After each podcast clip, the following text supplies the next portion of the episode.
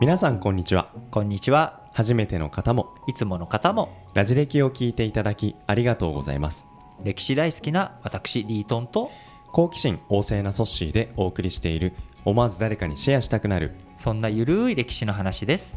それでは本編をお楽しみください今回は黄金の国ジパングに対する誤解を解きほぐします勘違いしやすいところがあって僕も間違えていましたこの話で少しでもキンキラキンのイメージが広がって景気の良い雰囲気につながってほしいいやーもうねいよいよ年末も本当に暮れて、はい暮れてきていますけれども、まあ、年が明けたら、はい、まあ、お年玉をやり取りするような風習があったりするそうですよのもあると思うんですけど、はいまあもうこの年になるとね、はいなかなかお年玉をもらう機会となかなかないいうのもないので、はいぜひソッシーから、はい僕にねお年玉をくれてもいいんじゃないかなってい う一末のね期待を持っているんですけど一末もないでしょ一末もないですないですよそうか残念だななので、まあ今回は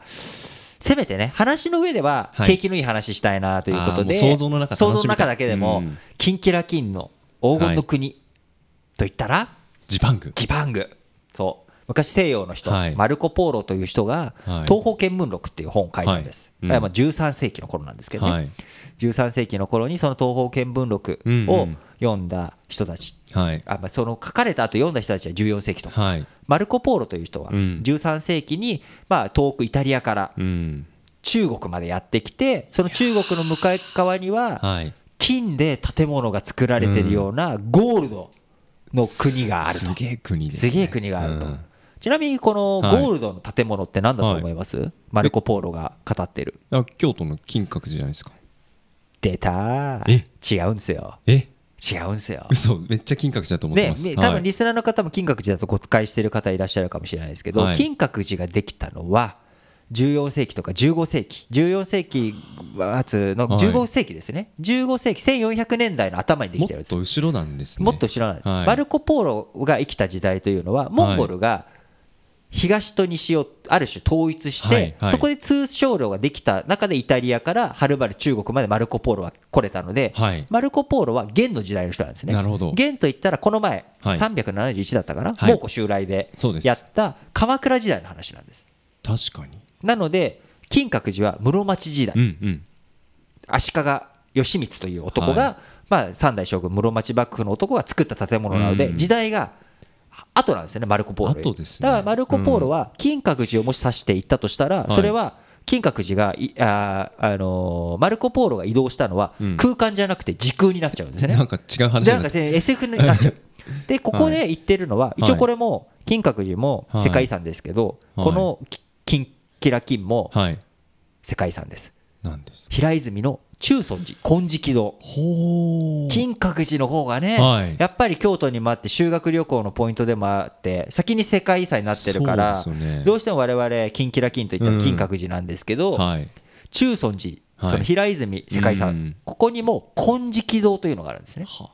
で昔の日本っていうのは、はいあの金山っていうのははい戦国時代にはすごくうんその佐渡とかえー静岡とかの阿鼻銀山とか金はい金山とかゴールドラッシュに湧いてたわけですい山梨県とかうもんところが昔それより前の日本というのははい東北地方はいに砂金が出てくるっていうことであのーなかなか京都のところまで金がとたらふくにあったわけじゃないとでそこどこにあったかって言ったら平泉のはいおへー東北のところに中尊寺金色島というのがうんうんうんあったということでこれねぜひこうまだね年末年始はい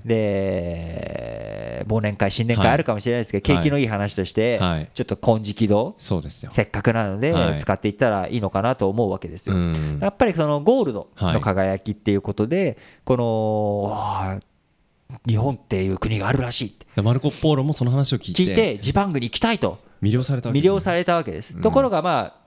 マルコ・ボール自身は日本にはやってこれなかったんですけど彼がうんヨーロッパに戻った後に東方見聞録を作って、はいそれがみんなの読んであ行きたいと思ってうん例えばコロンブスとかはいがこうなんとかジパングに行けないかなとあそこにつな彼につなそうがいう伝わるわけですねあのー大航海時代のムーブメントに非常につながっていくわけうんなのでこう日本で今観光立国ということで、はいまあ、年末年始、はいまあ、来年年が明けたらオリンピック来ますよねということで日本行きたい国うん訪れたい国としてのランキングも世界でも結構今駆け上がってきてるんですけどい実はもっと昔から13世紀14世紀の時代から日本っていうのははいみんな行ってみたいと思ってた年だったわけですなるよ。ほどそれ大航海時代にまでつながるなんかムーブメントムーブメントの今のう2020年のオリンピック東京オリンピックそこにつなげていくとすごいないうのはちょっとやりすぎかもしれないですけど まあだから700年800年を超えてのいやその憧れーありますねだからまあ今年2019年が終わって2020年はいゴールドラッシュゴールドラッシュ来るかオリンピックそうですねということでなんかはい少しでも、あの僕らの この